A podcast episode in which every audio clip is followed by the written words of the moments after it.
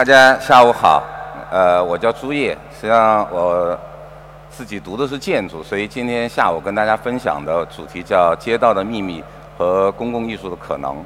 那么街道呢，实际上是我们耳熟能详的一种公共空间，是一个重要的公共空间的形式，所以我就用一句话哈，雅各布森说的说：“街道及其人行道是城市中主要的公共区域，是一个城市里面最重要的这么一个器官啊。”那么我们首先来看一下我们日常生活的街道。这张图片实际上是上海的场景，是吧，大家就看图片自己都可以感知一下，就是它实际上是一个啊交通和各种的东西混合在一起，是吧？街道也会有各式各样的命名，是吧？每条街道都会有自己的名字。你像上海的街道的命名的特点，就把全国都装在它的这个地图里面了，装在街里面了，是吧？那么街道同时也会形成不同的社区，啊，会成形成巷子。啊，里弄对吧？有各式各样的方式，在各个城市有各式各样的方式啊。那么，当然街道上因为人来人往，所以街道实际上是一个流动的空间，有车流、人流、物流、信息流，对吧？这样构成了我们街道的日常。那么，包括在街道上有各式各样、各种等级的商业，包括有 shopping mall，有呃步行街，是吧？也有一般的摊贩，有一般的市场等等，啊。那么，当然街道的另一面就是在。呃，就是自上而下的另一面，它会有很多自下而上的东西。那么这种东西，我们往往把它称作 informal，就是一种自发的形态，是吧？就是自己适时的去利用各式各样的可能的空间，包括人行道的边上，包括过街的天桥等等之类的，是吧？那么包括街道也会更主要的，它有些地方可以开辟出来成为一个步行的街道，啊，就只能够给步行者使用。那么同时，它也充斥着各式各样的。广告是吧？声光电各式各样的视觉形态的广告。那么街上面还会有各式各样的信息，也会有各式各样的自发的信息，是吧？大家看到有各种招租的啊，甚至留言啊，也包括有跟以前的传统有关的。那么街道同时它一定是有等级的，因为我们的城市空间本身它就已经是有等级的这么一个空间，是吧？各种城市在发展的过程中，它自然的就形成了这么一个梯度。同时，街道也需要不停的日常的清洁，所以它是一个日常的公共空间。我们看到是吧？啊，更多的呢，在街道上面，我们看到会有小朋友，有不同的年龄的人都在使用街道啊。小朋友有可能把它当做一个游戏的地方，是吧？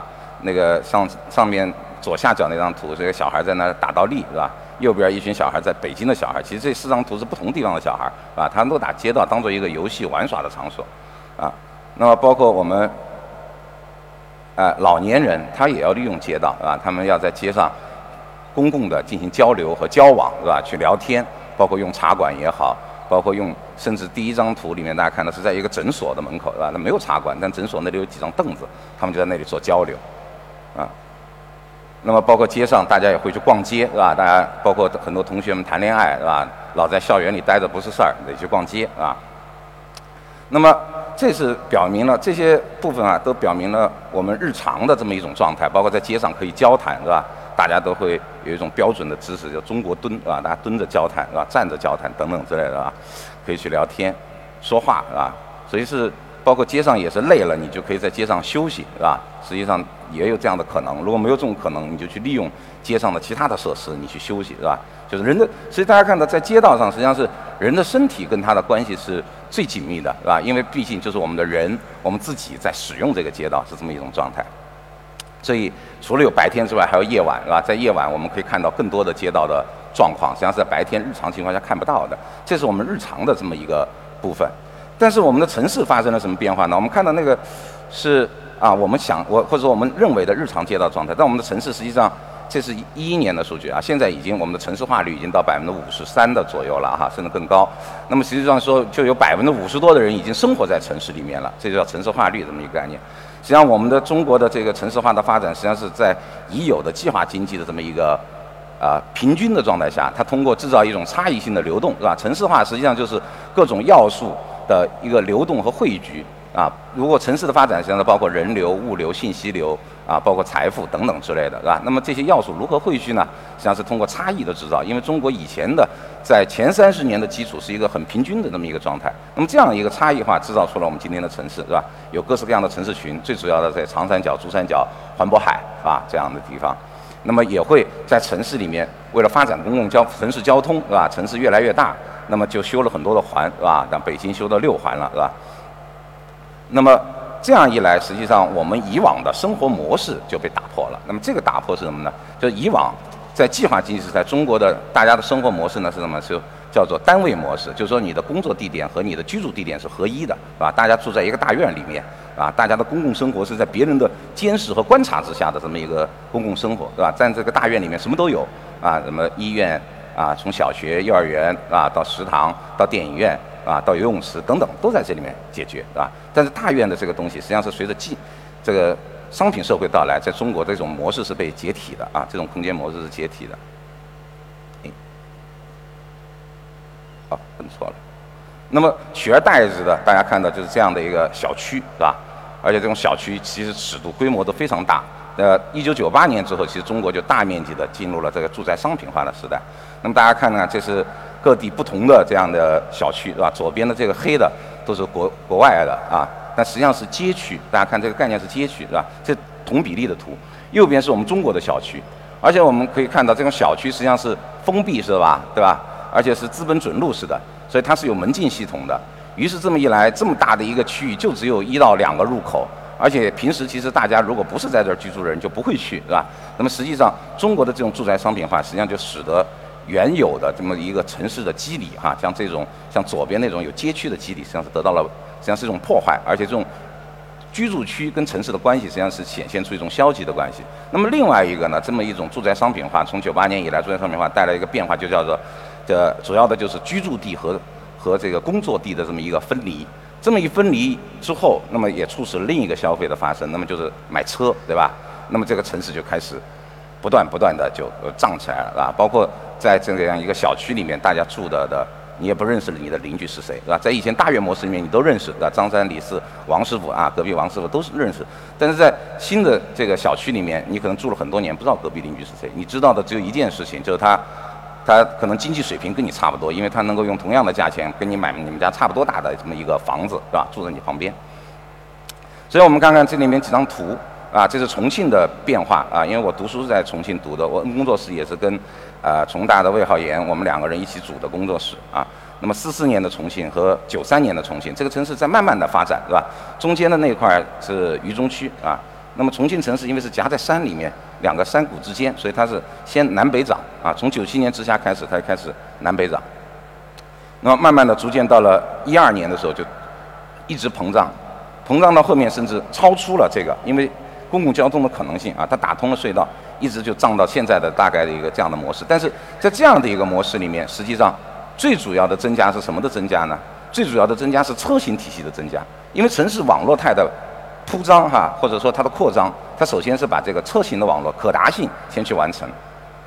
所以看到这个是亚牛的一组照片，叫这么近那么远啊，就我们看得很近，但这个城市实际上是为车服务的啊。但是车离我们的身体是很远的，因为车是把我们的身体包裹在里面的一个东西，是吧？我们就住在这样一种很很像模型一样的景观小区里面是吧。那么。于是有一次我自己呃去西班牙啊，这是巴塞罗那的一个图啊，中间绿色的那条路叫兰布朗大街，于是我就第一次去，我也是第一次去西班牙，但是去西班牙的时候，当这条街的识别性非常高啊，识别性非常高的时候，实际上实际上我就获得了一个锚点啊，这是凯文林奇在他的城市意象里面提供一个概念是吧？等于说我有第一个识别点，我就把这条街当做我的一个整个的识别点，这个街为什么不一样呢？大家看左边这张大图是这条街啊，这条街是把汽车的车型挤在两边的啊，两边只能通通单行的通车，单向通车，然后中间的整个的地方实际上是给大家步行的地方。那么步行的地方上面有咖啡厅啊，那包括有有些餐饮，有书报亭，有休息的椅子，等于这条街的整个的中间这么宽的地方就像一个公园一样，包括旁边还有市场等等之类的，所以这条街就成为。我第一次作为一个外地陌生人到那里非常好识别的一个地方，于是我围着这个广场在旁边转圈儿，啊，那怎么转我都能够找回到这条街上来，于是也就不会迷路，很快的就建立了一个对陌生城市的这么一个熟悉感，啊，这个实际上是作为每一个人都会通过他的感知去了解一个公共空间、了解一个城市的一个方式，是吧？是通过街道去了解的，对这个地方，所以在这个兰布朗大街的两边还有非常多的这样的一个。呃，因为街道跟街道一汇聚，就会形成小的拐角、小的广场这样的地方，是吧？有很多这样的广场可以驻留，驻留了我转一圈儿，哎，又回来了，转一圈儿又回来了，所以我也不怕自己迷路，是这么一个状态。于是我就在想，因为我毕竟是个游客嘛，那么而且那条街是条旅游的街，那么巴塞罗那其他的街道是怎么样子呢？于是我那些天就又在城市里面转。我发现他们的街都很有意思，因为他们的街特意的设了很多的社区的这种慢行街道，也就是说单向是可以快速通车的，在另一个方向是慢行的。然后他们的方式实际上很像缩小版的莱姆朗大街，也就是说把公共空间给放在马路的中间，然后旁边是缓行的通车。那么这种方式我突然感觉到好像不大一样，因为我作为一个步行，我只会步行，是吧？那么也没有在那边开车，那么。我觉得，哎，好像我的身体在这里觉得很舒服，因为这个不需要别人告诉我，是吧？那么我作为我个体，我在里面游游逛逛，我觉得非常的爽，就这么一种感觉啊。于是我回想我自己的家，我自己家在广州，是吧？我觉得在广州就很麻烦，是吧？在广州，我们家旁边有一个体育场叫燕子港体育场，啊，那么尤其到了晚上，大家找不到其他的公共空间，于是这个体育场实际上是大家都在里面走路，是吧？尤其当我当了爸爸之后，我基本上只要有空，晚上也推着小孩在里面走。基本上在这个体育场里面，晚上是没法跑步的。也就是说，实际上在我们城市里面，这个公共空间是基本上缺失的。还有一个我愿意带孩子去的地方，实际上是一个商业空间，是吧？在我们家旁边叫万科里，有一个比较多的地方。那么实际上，回头的我就开始在想，这个街道到底是属于我们大家的吗？对吧？实际上想来想去，我觉得街道作为一个公共空间，不是属于大家的，是吧？它属于很多的。各式各样的单位，是吧？在一条街道上有非常多的单位可以去管它，在街道上也挖了很多的井盖，各式各样的管孔，是吧？他们有的可能属于电信，有的可能属于网络，是吧？有的可能属于其他的电视等等，水，是吧？等等。所以在一条中国的一条街道上，它实际上是分裂的，是吧？所以作为街道作为一个真正的公共空间，实际上并没有被得到一个重视。于是我就想，这样一种重要的公共空间有没有其他的可能呢？那么有一次，我就看到一个有趣的这个综艺节目，韩国的综艺节目叫《Running Man》，啊，他们里面实际上就是让自己在城市里面的各种公共空间里面做游戏，啊，这里截的图是其中的一集，他们在香港利用那个呃中环的半山扶梯在里面做游戏，啊，那么人的身体能够在城市里面做游戏，实际上这个时候身体跟城市的亲和度就是非常高的，是吧？它对整个公共空间的应用的可能性也是一种非常有趣的应用，啊，那么还有其他的可能吗？也是觉得。就去找啊，那么这是其中另一个案例，叫马德里瑞尔。实际上，这个是马德里建了一个，也是建了一个环城的那个环道啊。建完这个环道之后，他们觉得不对。建完了环道之后，一个是这个环道一建就隔绝了两边的交通啊。第二一个，实际上这边的人进城反而会更慢。于是他们想了个办法啊，花巨资把这个环道就是整个的平整为广场，让那些车呢穿地下走。那么这样一来，在这个城市里面都多了好几十个公园啊，多了好多的甚至酒店。那么包括从这个新城区步行进老城区的距离也大大的缩短啊，实际上是提升了一种公共空间的可能。那么包括当然著名的例子呀，包括美国的这个高线公园啊，实际上是把废弃的一个这个铁轨建成了一个大家可以休息休闲的这么一个公园。那么当然也包括这个 MVRDV 在韩国做的这个 Skyline。也是这样的一个方式，把一个人行桥在里面做了很多节点式的微型的公共服务设施，啊，那包括呃呃我们比较喜欢的一个作品啊，是刘家坤做的西村大院，是吧？它也是一个回形结构的，那么中间建了很多的步行的网道，它实际上是个社区的服务中心，大的社区服务综合体，是吧？那么两边是商业，啊，围的最外面是商业，那么里面有非常多的步行的可能，也有很多的其他的次空间，那么作为一个综合性的建筑也能够这么做，对吧？那么包括这个案例是我和魏浩岩带的，呃，广美的一个毕业设计。我们做重庆沙镇街、沙北街的一个研究。那么我们想的是做一个叫做触角公园。最后这是我们的成果啊，做了一个触角公园，就是说通过把整个的地平抬高，然后让它能够不光形成公园，还能够跟周边的建筑可以一直连接在一起。那么它回应的就是我们现在看到的这样一个问题，就是渠化交通的问题啊，就说我们的城市。本来其实跟大量的步行者跟我们的身体是有关系的，但是当车型优先体系一旦树立啊确立之后，当城市的所有的街道都是被渠化的这种交通所优先之后，那么街的两边就变成可望不可及的了，大家只能很费力的去爬那个天桥或者钻下面，是吧？这个对于老人家或者说没有自动扶梯的时候是尤其难受的一个事情，是吧？实际上就针对这样的情况。但是在街两边的实际上生活实际上是非常丰富的，是吧？大家看这个重庆的山地后面的地形非常有趣，是吧？他们的居住都在这个主街的背后展开，有非常多的空间，甚至包括他们有些时候日常就在街上面利用树下面的一点点公共空间就开始处理自己的家事儿，啊，这样的一个方式，啊，但是这个广场就会显得非常的空，啊，是这样的。所以我们当时也就想了一个方案，这个方案跟高新公园的形态有点类似啊，但是它做的可能其他的就更加的呃有趣一些，因为它首先的应对的还是跟车型系统不冲突的这么一个问题，是吧？提供了这么一种公共空间的可能。那么更多的呢，它能塑造出更多的空间来，因为在那个地形里面，既可以跟三楼的这个其他的空间连接，又能够跟一楼的这个。连接，而且二楼一搭起来之后，它有一个遮阳的效果啊。实际上当时是这么来考虑这个设计的，啊，这个就过一下。那它这是它的整体的做我们做设计时候的那个设想的那个立体的这个剖面啊，街道的剖面。所以它实际上是做了一个网络的体系，做了一个新的体系架在原有的街道上，对吧？那么这个体系是纯粹的为步行的身体服务的，啊，因为人的步行的身体，你是对这个舒适度是有一个非常强烈的感知的。可能你走个一公里，你就会累，你就会想休息，对吧？老年人可能走更短的时间就会想休息。那么实际上，相应的公共空间也好，服务设施也好，在我们城市里面相对来讲都是缺少的，是这么一个状态，是吧？那么另外一个案例呢，是我们呃去年在成都做的一个研究，也是成都 S 美术馆的一个开馆展。那么李振华作为策展人邀请我们，他的主题叫创造空间，那么邀请我们对成都做研究。于是我跟老魏想了想，我们就去。在成都去，呃，找了几条街道啊，这个就给大家过一下。我们找了包括这个春熙路、太古里一带啊，廊桥一带，那个是整个的商业街。那么第二片是这个叫做宽窄巷子，实际上是个旅游街，到人民公园。第三块呢，实际上是整个的啊，这就是太古里啊，大家看，就是非常商业的一个地方，是吧？那么整个的一直可以到兰桂坊沿岸啊，一直到廊桥，都是属于。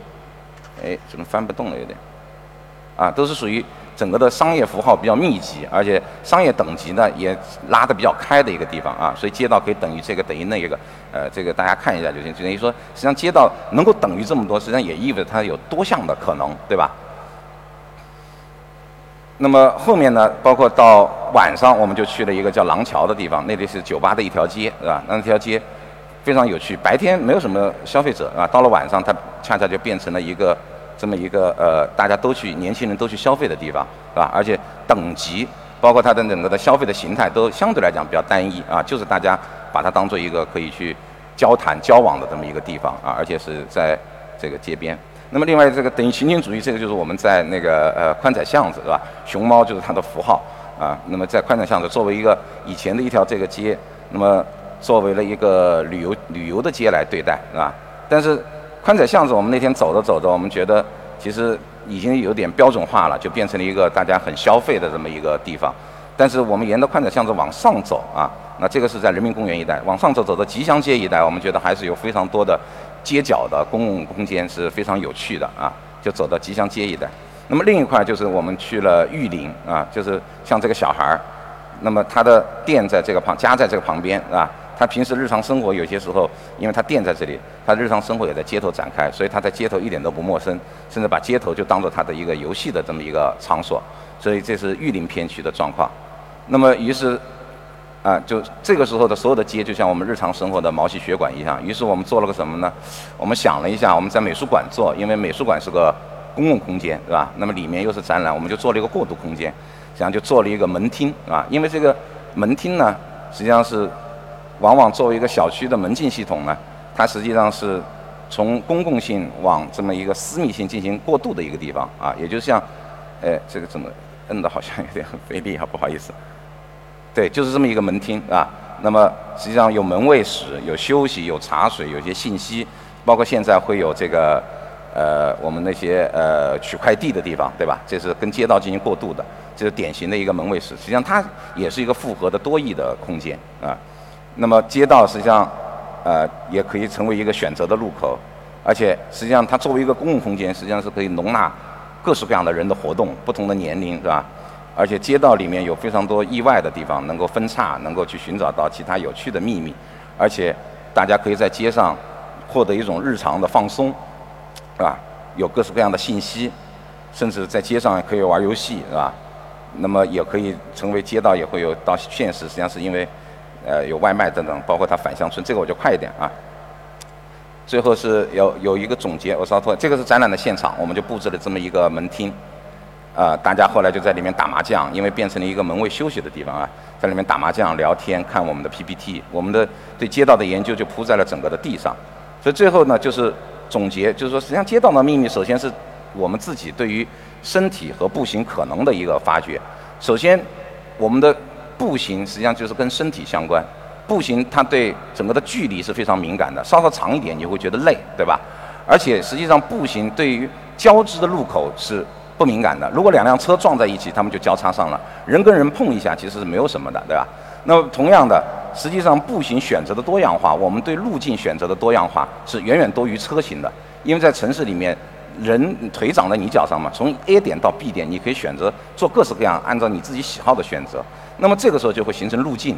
这样路径实际上就会在整个的序列里面会有高潮，会有其他的快感，或者说有其他的意想不到的地方。实际上我们看到中国的园林，往往也是因为路径的多样性，使得它变得非常的有趣，是吧？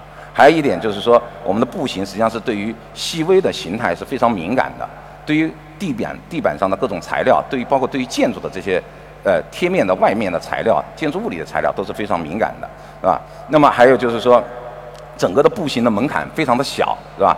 所以，未来我们设想，其实对步行的这种城市的网络系统，其实应该有更多的可能性，将它塑造为啊，或者说更多的公共的与公共空间结合的地方，尤其是对于街道这样的一个公共空间啊，我们觉得它更应该更多的为我们步行，为我们的人本身的身体做更多的呃考量。那我大概就讲这些。所以最后的总结是我们真正的对公共空间的想象力，实际上就蕴藏在我们日常的需要之中。那么，公共艺术的可能性也在我们的日常生活之中。谢谢大家。